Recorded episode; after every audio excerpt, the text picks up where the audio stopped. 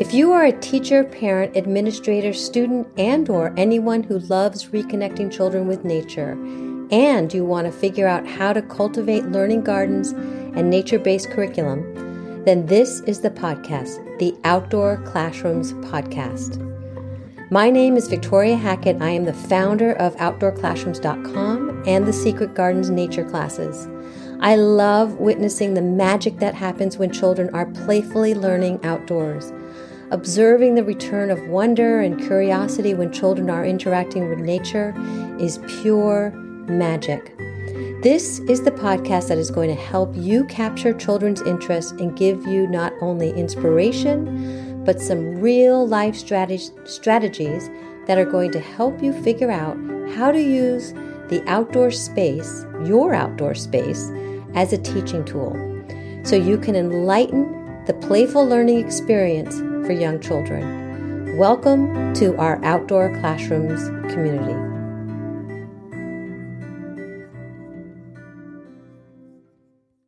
Hello, everybody. We have Jessica Kagle here, the founder and program director of Kestrel Educational Adventures. Jessica holds a master's degree from Harvard Graduate School of Education and has a lifelong passion for playing in the woods. She has over 22 years of experience as a professional naturalist and educator and a great love for the wildlife and lands of New England. She has also been a certified K through 8 science teacher with several years of classroom teaching experience in both public and independent schools. Jessica teaches primarily through asking children questions no one knows the answer to, and by asking them to design creations based on real experiences and by encourage, encouraging them to be silly, adventurous, and muddy. She loves nothing more than educating people through the relationships with wildlife. Jessica can often be found bicycling around New England or standing out in the rain watching frogs and salamanders. Jessica is certified in wilderness first aid, CPR, and a certified lifeguard. Without further ado, Jessica Kagle. Hello, everybody. We have Jessica Kagle here from Kestrel Educational Adventures. Welcome, Jessica. Hello. Hi, Victoria. How are you? Welcome, welcome. We are going to dive right in. I'm so excited about this interview and all that you have to share. Uh, so before we dive into the, the bulk of it, but if you could just, we could backpedal a little bit and you can tell us a little bit about your journey before becoming a nature-based educator. Sure. I actually worked in psychology. I, my undergraduate degree is in psychology and I actually worked for this really cool model called clubhouses and I worked with people with mental illnesses and they would come into this place called the clubhouse where they work together with the staff of the clubhouse to plan activities, find each other housing, um, support employment for each other. And I just found that as the social coordinator, I was being sought out and was myself gravitating towards mostly leading people on adventures. So mm. I actually took people on a bunch of hikes and even did one overnight camping trip. And I realized this is all I want to be doing because you get people who just come awake and come alive and, you know, have this level of joy that they don't have any other time. So I moved into this practice, but it was completely an accident that it became my career to found Kestrel. I, I meant to start a volunteer outreach program on vernal pools that was going to be a, a, a volunteer thing that I did on the side. But the, the, after the first year of that, I realized that wasn't going to happen.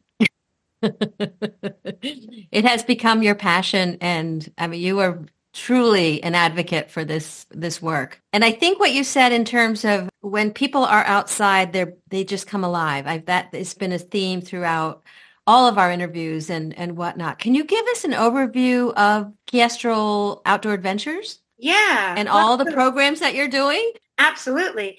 So a kestrel is actually a falcon. It's the smallest falcon in North America.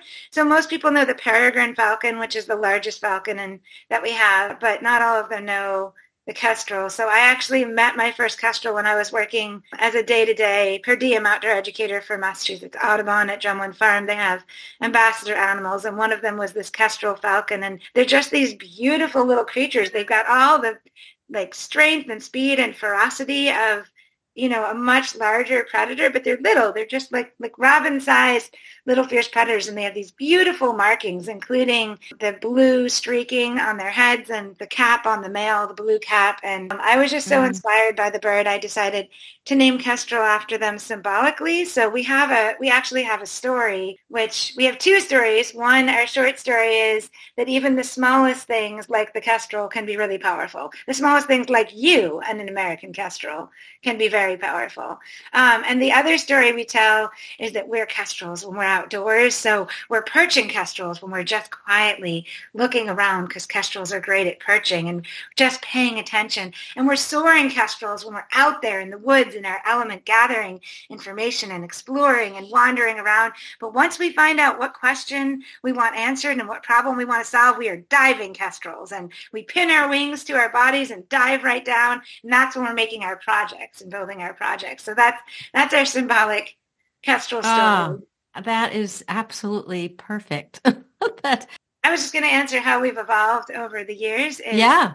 Um, that originally, as I said, we were the volunteer outreach arm of the Cape Ann Vernal Pond team. I was a volunteer with the co-founder of Kestrel, Nate Minio, who was also a Vernal Pond team volunteer, and we just wanted to do school outreach specifically on vernal pool ecology, and I was just out of graduate school um, specifically for um, environmental and project-based learning, constructivist teaching were all my focus points.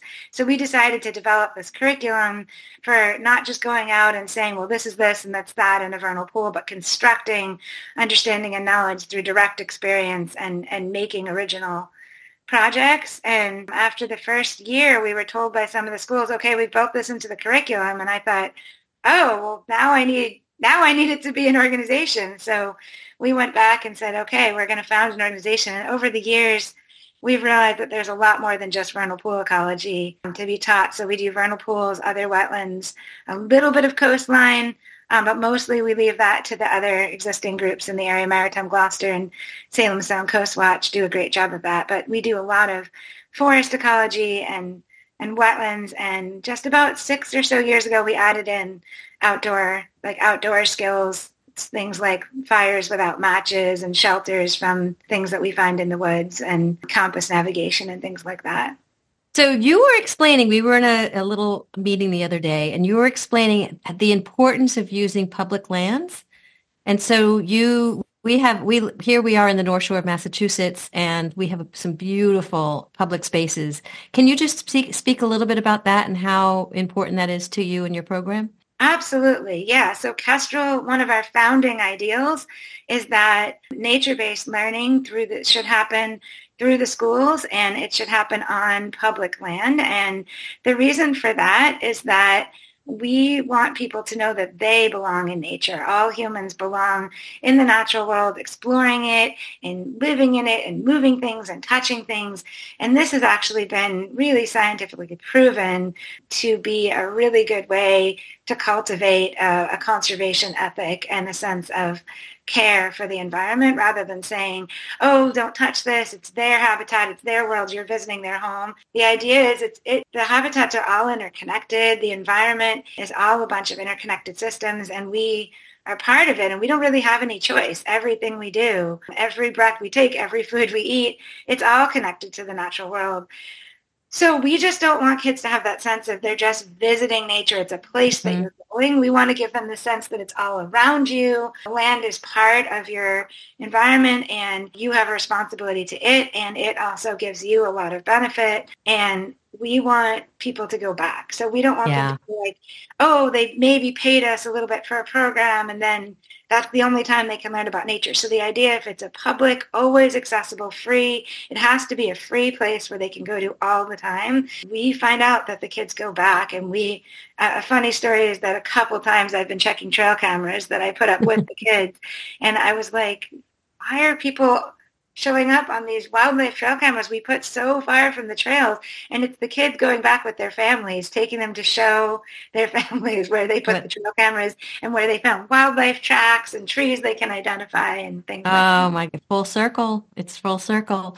So just for those that are listening uh, this is an outdoor classrooms tour and talk. So as we are speaking with jessica there's these gorgeous gorgeous photos of her program which she will be describing throughout. And uh, if, if you want to see the outdoor classrooms tour and talk, it is a part of our Circle membership community. So, so what's happening in these? This I, I can see because we are both in the Beverly area, and I can recognize some of these spaces. Can you describe what some of the students are doing? Sure. Um, so in the first one, our young student who would be in second grade is holding up a black-capped chickadee card. So this is part of our habitat assessment program for second graders, and each child actually gets matched up with an animal that they have things in common with through a sorting game that we play to help them find the animal they have the most in common with. And they become like a biologist for that animal, and they learn about what its specific needs are.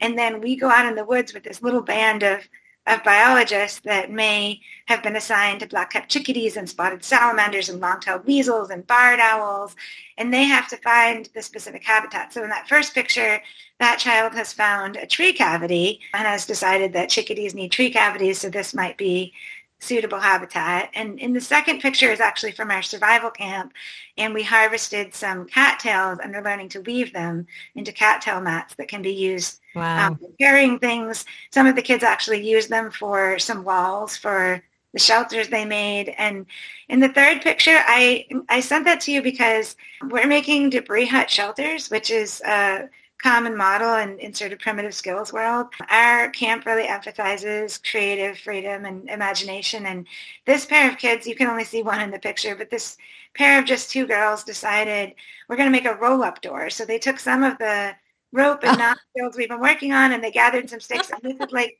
a door that rolls up. Oh, that's and brilliant. And it rolls back down. oh, that's brilliant. Engineers in the works. I love it. I love we it. So, we have hours a day at camp when they can just make things and create things. Oh, it just it makes me want to be a kid again. Look at these gorgeous, gorgeous pictures, ponding, working things through, and you do fires. I recognize some of these kids do. we do, yeah. The previous picture was in Beverly Commons. This one is that's this one is in Rockport. Yeah, this one, sorry, the one before that. This um, one. That one, yeah, is in Beverly Commons um, in a large wetland that we found out there. And the kids decided they wanted to scout the wetland for um, the aquatic species they could find in there. Ah, oh, so much, so much goodness. And this is our survival camp in Rockport. And these kids are making fire. And we, when we say the kids are making fire, they they actually there's a challenge we give them where they have to make a fire with no help at all so wow. they, can, they, can, get all the coaching they want until they say they're ready and then if they say they're ready and they want to go for their fire stamp we have like a booklet with stamps they have to gather the right wood and they learn about the different species of trees and which ones have the right wood and when to gather it and how to gather it without harming anything. And then they have to get the fire going and keep it going for certain numbers of time, depending on what. And the age group of the kids, for just for those that are listening that can't see the picture. Um, it's ages seven through 12 in this. Yeah, picture. it's amazing. What an empowerment. Shifting gears a little bit. So in terms of philosophy and mindset, what role do you think nature education should play in public education? It's a heavy well, question. yeah. I mean, I think, you know, that teachers have to decide for themselves how to integrate nature into the classroom. I've been a, a formal science teacher myself in, in middle school um, for about five years. And I, I think I would like to see more teachers have the tools and the permission and the, the flexible scheduling to be able to integrate it. I don't think nature needs to be a field trip. I always avoid the word field trip and I don't think it needs to be like a place that you go to. I think you can take, now I focus on science, but as we talked about in that meeting from last week, it can really be any topic, but you can take the curriculum that you already have and most of it can be turned outdoors and not just done outdoors the same way it would be done indoors, but the natural world itself is, is all the material you really need for quite a bit of content. So we have high schoolers that are doing a marsh assessment. Those are Ipswich high schoolers that do a marsh assessment. And um, throughout the year, they came out to Town Farm Marsh with us and they took water quality measures. They captured organisms in the water and identified them. And then they basically did a study on how the different pieces connected, how the salinity and the water chemistry and the animals all connected together. And that covers a lot of their um, earth science and chemistry and biology right there. And then having kids do project-based work, they can you can say, okay, I have to do life cycles or I have to do mapping. And all of this can be done really authentically by asking a question that none of you knows the answer to and you can go mm-hmm. out and try to answer that question so for example how does the timing of the ponds filling and drying up affect the things that can live in them. So if you ask that question, it then enables the kids to start brainstorming, well, how am I going to answer that? Well, what equipment do I need to learn to use? How do I need to be outfitted? And at the end, they can present back and say, okay, these are our findings.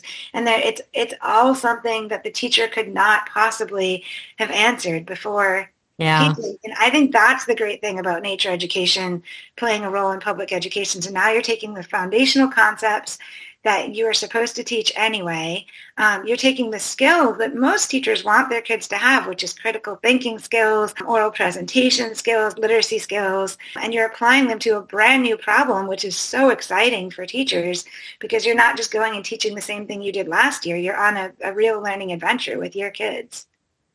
It's fascinating looking at this picture of these high school students to me because all I can think of was like is that they are on their way to college or their next phase of life and to have these skills, but then this interest and that wouldn't it be fantastic if this core group then went on to school to study even further and to become even greater advocates for our earth. So it's, it's just such incredible what programming you are, are doing. And it's exciting. Can you explain what's happening in this picture? Sure. This is, I think, Manchester third grade, I want to say. Yeah, this is the Manchester third grade um, at Dexter Pond. And this is a ponding class we've been running for all the Manchester and Essex third graders for a long time. So we bring all the donated bog boots. Bogs actually donated for us, I think, at least 50 pairs of boots, all different wow. sizes.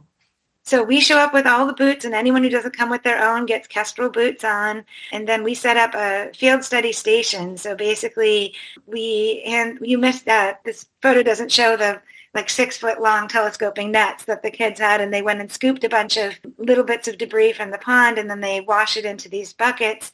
And what they're doing is they you'll notice in the picture there's no books or field guides. Um, so they're actually, they're not given any identification tools at first. So they're supposed to observe the critters they caught and then draw them in detail. And we'll even come around and say, wait, how many legs does it have? Do you, what shape is the head? And they'll go back and add all the details. And once they've done that, then we take them over to the field guide station. And by this point, they can usually make the identification on their own using their own drawing. So this Brilliant. teaches them to pay all this attention. And it also teaches them how, you know, different animals have different body shapes and different behaviors and things like that. And then these kids will later make a field guide to this pond, a full color field guide using their own field observations. That's beautiful. It's beautiful. And I just have to say, uh, for those that are also listening, is the, how engrossed and captivated each child is. I mean, there's, there's, I'm sure with all of this, you're, you're not struggling with behavior management. So with the next, what is, for those that are listening that don't know, what is place-based education? So I have a saying that I teach in the staff training for Kestrel instructors. It goes, if you could do it just as well in an airplane cabin at 20,000 feet, or I'm not sure how many feet planes fly at, but if you could do it just as well on a plane, you know, or just any random place, then it's not place-based education. So place-based education is education that um, at its heart is attached to a specific place on earth and it is lessons that are shaped by that place so instead of just learning invertebrates go through certain phases of life, you would learn about the uh, invertebrates in that place. Instead of just mm. learning that trees have like five parts and looking at a diagram of trees, you would go out and find all the different parts of your specific kinds of trees. And the benefit is that it really gives kids a, a love for the natural world and atta- an, an attachment to a specific place in itself actually cultivates a love for the natural world itself because it's it's like awakening their their hearts and minds to what is around them and, and like really grounding them in that place. I hope that didn't sound too crunchy. It's really an academic No, it's beautiful. It's just, and this is uh, another photo of the huts that they were they were making. It's, I mean, they're really elaborate. They spend many, many hours on these shelters. So we always teach them forts are great, and we have nothing against forts, but shelters and forts are different. Shelters will protect you against weather and they'll come out each day of survival camp and say, can we have some time to work on the shelters? And we say, okay, 20 minutes. And two hours later, we're like, okay, do you want lunch or not? I'll eat it in my shelter. that's that's actually one of the most popular questions at survival camp. Can I eat in my shelter? And the fun thing is after a storm, sometimes they'll leave you know, something in their shelter. And after a storm, they'll say, we've got to go run and check on our shelter to see it works and protect it against the storm. But it's really yeah. activating the sense of like a home in the woods. This it's like a village that yeah. and they're rooting themselves in this place because they really built their little home in the in the forest for the week. Yeah. Absolutely. So fun. So you also, which I learned in our other meeting the other day, that you also do uh, display students' work. So can you talk a little bit about why that's important, why you integrate that into your programming and how that works? Well, so first of all, there's a lot of research behind it that um, project-based learning has has some really effective, well-proven models. And I, I took some trainings on project-based learning specifically where I learned that the students being involved in substantially shaping the project at every level is important. And then having an audience beyond their classmates and their teacher is a really key part of project-based learning as far as having the impact on the academic skills and the social emotional skills that, that most teachers want to develop. So that's one of the reasons that I do it. Also, it's just it's just so much fun and so it gives them so much investment mm-hmm. um, because we're telling them like this isn't just something you're doing just for you people are going to see your work and they're going to learn from you and there's going to be an audience of people you don't normally meet who can't wait to learn about the things that you found out about nature so i think it's really important and i also think it's really important that what they make is has has some substantial creative freedom because then they're thinking through like what is it I want to share? How do I want to share it?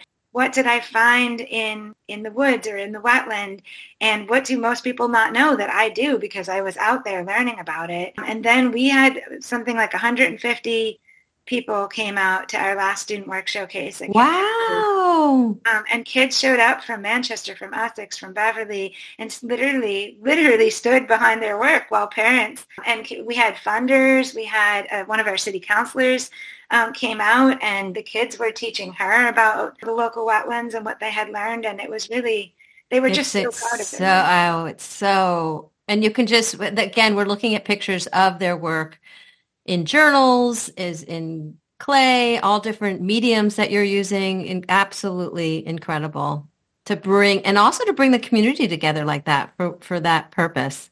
So, so cool. Oh, and these are the format for this field guide that you're showing right now. The kids made the format. The more they mm. have a substantial voice in informing it um, at an age appropriate level, obviously you have to give them some structure, but as much as possible they inform the structure. They're never going to forget um, that material or the scientific process that went yeah. into it if they're involved. And how important it is for them to make these identifications of their surroundings and so they can eventually be advocates and taking care of it. That's sort of, it, it comes full circle. And look how closely they had to look at those animals to make yeah. drawing. So it slows them down. Like they can't just scribble, you know, they have to really stay there, like hang out with this diving beetle yeah. for like many minutes to get all that detail on it. But I think also doing it and knowing that it's going to be displayed and that people there's it's it's it gives it more it's like oh, it's not just a scribble. It's actually, it's something that's going to be presented. So it, it gives a whole nother dimension and energy around it. Brilliant. Absolutely brilliant. Do you believe that we have time? Know there's a lot of pushback uh, we uh, feel it, but I think you and I both. and many, many educators that are listening uh, feel the pushback in terms of we don't have time for nature-based education with all of the pressing issues and needs that we need that students need to be presented with and whatnot. What what's your theory, philosophy, insight regarding that? Well, we don't have time not to have nature education. Yeah. We just don't. We don't. We don't. We don't have time for a generation that is cut off from the natural world and um, it does take more time because you have to put on boots and you have to, you know, put on gloves and hats when you're doing it in the winter. But really, I actually found as an educator that it didn't use up more time in the long run as far as depth of knowledge. If you're teaching your content and your curriculum using not just being outdoors, but using the natural world, they're actually really, really learning it and they're and they're keeping it. So I think we absolutely have time because you don't have to reteach it and you don't have to worry that they really learn it. And, you know, it can be progressive. They're from first grade through high school, rather from preschool through high school. Um, they're learning skills that build on each other and that build on themselves. And so you're not like starting over with every grade because they've learned things like protocols for observation and protocols yeah. for recording and protocols for sharing and all of these are things we want them to have by the end of high school. So why not why not start and keep it going the whole time? And if you do it out, outdoors, they pretty much always want to do it. So, I mean, it, I think it saves a lot of time on redirecting behaviors and things like that too. Yeah. And there's so much research in terms of the benefits and what kids are getting and, and whatnot. And I think we're probably, if you're listening, you, you all know that. So I, I love love your answer because we don't have time not to do it. So, but what about, I know educators will also be thinking about the mess and the unpredictability and the risk. Oh, I'm afraid of X, Y, and Z, and that just the experience is being inconsistent. What is your theory and thought on that? Well, Study is important. Study is important. Just ask these three. I mean, yeah, we're looking at three pictures of uh, some some students in in the mud. there is a lot of mud, and I mean, even I, who is, you know, I've spent over 20 years of my life advocating for mud. Sometimes I admit, I'm like, oh my god, you are so muddy. Did you have to get that far into the mud? My my best advice for the mess and the mud is get a hose, put it outside, and like walk by that hose before you go inside because I don't like my indoor spaces covered in mud either, but it's it's worth it. And I mean, if you're going to let them get muddy, they're going to want to do anything you're teaching them. First of yeah. all, a hose pretty much cures all problems with mud. As far as risks, I'm I'm a huge proponent of safety. I mean, I I think that it's really important not to allow to to be really really well prepared against serious um, injuries. And I think some physical risk is really, really important. You got to let kids get scraped knees and scraped elbows, but you don't want serious injuries. So if, but if you don't allow them to have managed risk, then they're going to do stuff outside of school that's, that's even more risky because they're not used to managing it. So we do a lot of practice. We are always practicing how we move, how we move in boots, how we move in wetlands. Um, and we do a lot of, you know, from little kids all the way up through high school of, of role playing um, ways to be safe before we approach each each hazard. And it's really not an unmanageable thing to do. If you're going tide pooling, you practice with your nets and your boots in the grass before you go out there. If you're going wading in the mud, we do the same thing. So I do think that the risk can be managed and the risk is going to be there no matter what. It's just a matter of whether it's on your watch where you can protect them or not, you know? Yeah. And I think oftentimes we're doing students a, a disservice because we are protecting them from it's our own fear and that we're not allowing them, we're not introducing them to risk and, and how to deal with it. So it's, I love that you are saying that it should be practice. It's a practice thing that we can do with, with students. Uh, so what you had mentioned earlier, the word constructivist, and can and that was a lot of the foundation of your of your learning and teaching. So can you describe that for folks that may not understand it? Sure, I can try.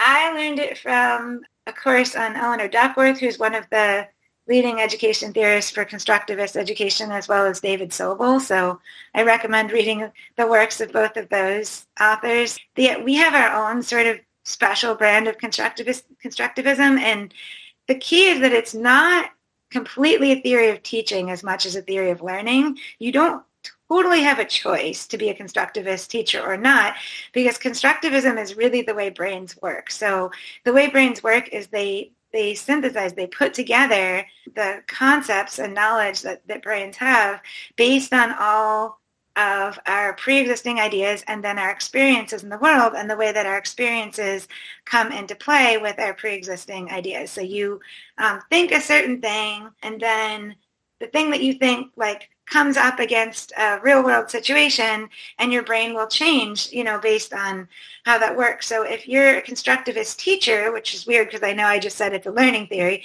but if you're a constructivist teacher, then what you do is you want to know what your students think before you start teaching them. So you have to know what they think. You honor and accept that they all think different things. You you expect that when they learn a certain concept, like take water cycles or habitat specific needs that animals have, you're going to see them come away with a very different sort of picture or system knowledge of how that works. Every single child is going to come away with a different working model and that's good. That's not a bad thing. It's a good thing because that means that their brain assembled that from their own experiences. So you go out and you find out what they think and then you pose challenges um, and experiences that will push that level of knowledge. Sometimes it's because mm. they had a misconception, and sometimes they just need more understanding of the concept. So, for example, I taught a lot of kids who were learning about the water cycle, and they would say evaporation, condensation, transpiration.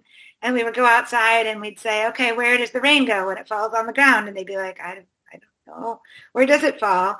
So we'd say, okay, let's go to this pond. Can you find where the water comes in? Can you find where it goes out? Can you make a little boat out of sticks and leaves and see how it moves? And we get maps and like find all the water inlets and outlets. And then after you will do all of that, after each, you know, period of learning, you say, okay, how does the water cycle work? And you keep asking them and watch how their knowledge of that idea kind of gets put together.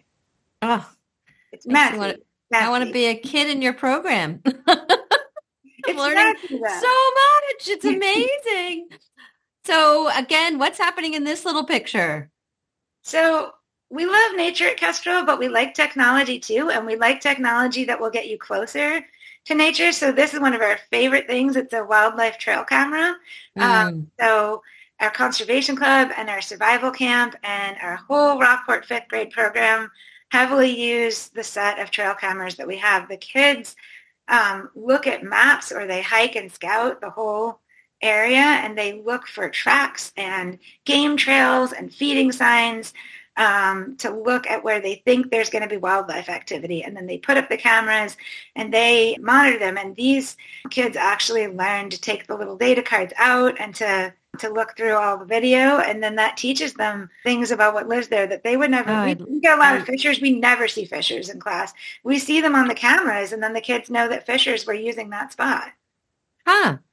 Can you give a t- uh, what type of camera is that just in case we want to get one? Well that one i can't identify from this picture but we have we use Campark a lot and uh, browning is i think the other one that's a really good game cam you can get a decent one for 50 or 60 dollars. Um, you can level up for teaching. I'd say for 80 dollars you can get really solid really good hmm, that's awesome. Thank you for sharing that. That's awesome. So if you were to give one seed of inspiration or a tip for an educator or a parent what would that be? My tip would be involve your kids in your plans from the beginning. Have a structure for for taking their input. I'm not you know, just approaching them with no ideas in mind. I usually have some kind of format for taking their input, whether it's just a discussion or a chart or skits that we do, that we put together. Find some way that you've planned to have them uh, generate ideas. Once they start generating ideas, then kids are so on board with with the adventure that mm. you're because you're not doing it.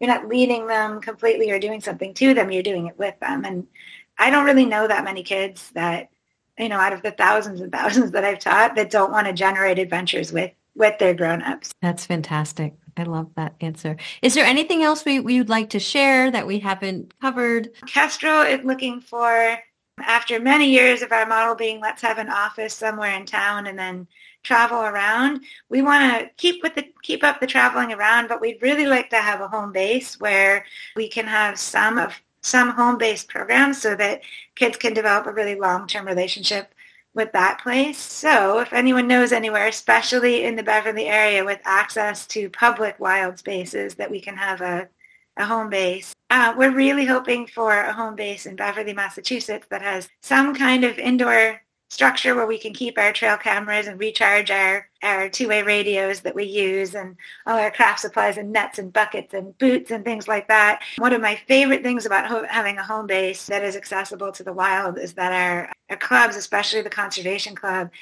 they show up and they say, okay, we're going in the wetland today. And I say, what do you need? And they say, okay, six of us need boots and we're going to need four nets.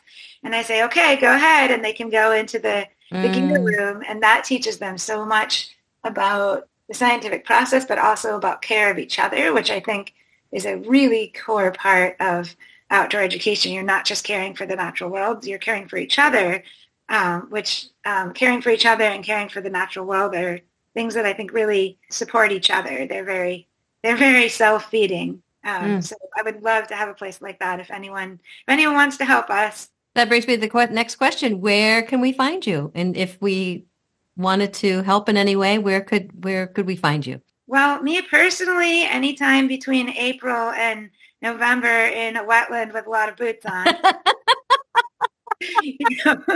but uh, you can find our you can find our website www.kestreleducation.org and all our contact info is on there. Our office is in Magnolia Village, um, which is a village of Gloucester, Massachusetts. Um, but we are usually not there. We're usually out in the field. Our, my cell phone number is on the website, and I'm really good at answering it. So you can reach out via, via uh, the phone number or the email. Perfect.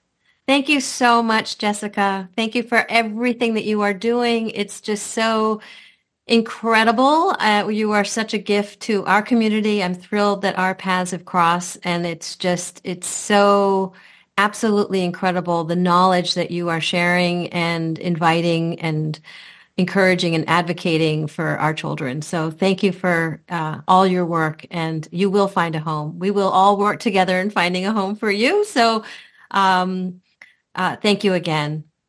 Well, thank you, Victoria. Thank you for all the work you do to highlight the many, many different ways of of being outdoors in nature and learning. It's I've been I've been having so much fun listening to your podcast.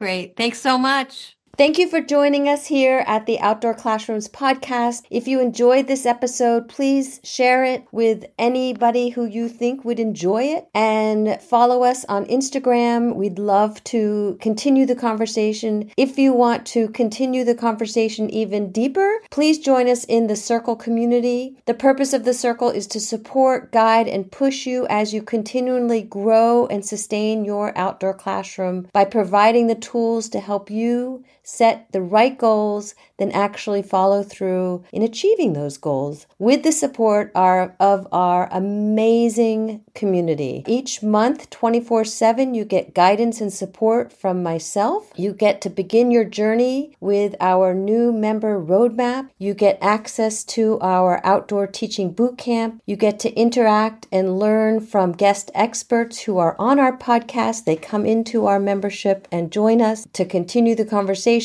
You get to connect and collaborate during two live sessions a month. You get access to all our online workshops and masterclasses. You get, get to dig deeper with our membership missions each month and you get to become an ambassador of joy for children. I hope you can join us. You get all of this. You get to become a member of our family at Outdoor Classroom. So I hope you can join us. I will share the link in the show notes and we'll see you later. Come join us.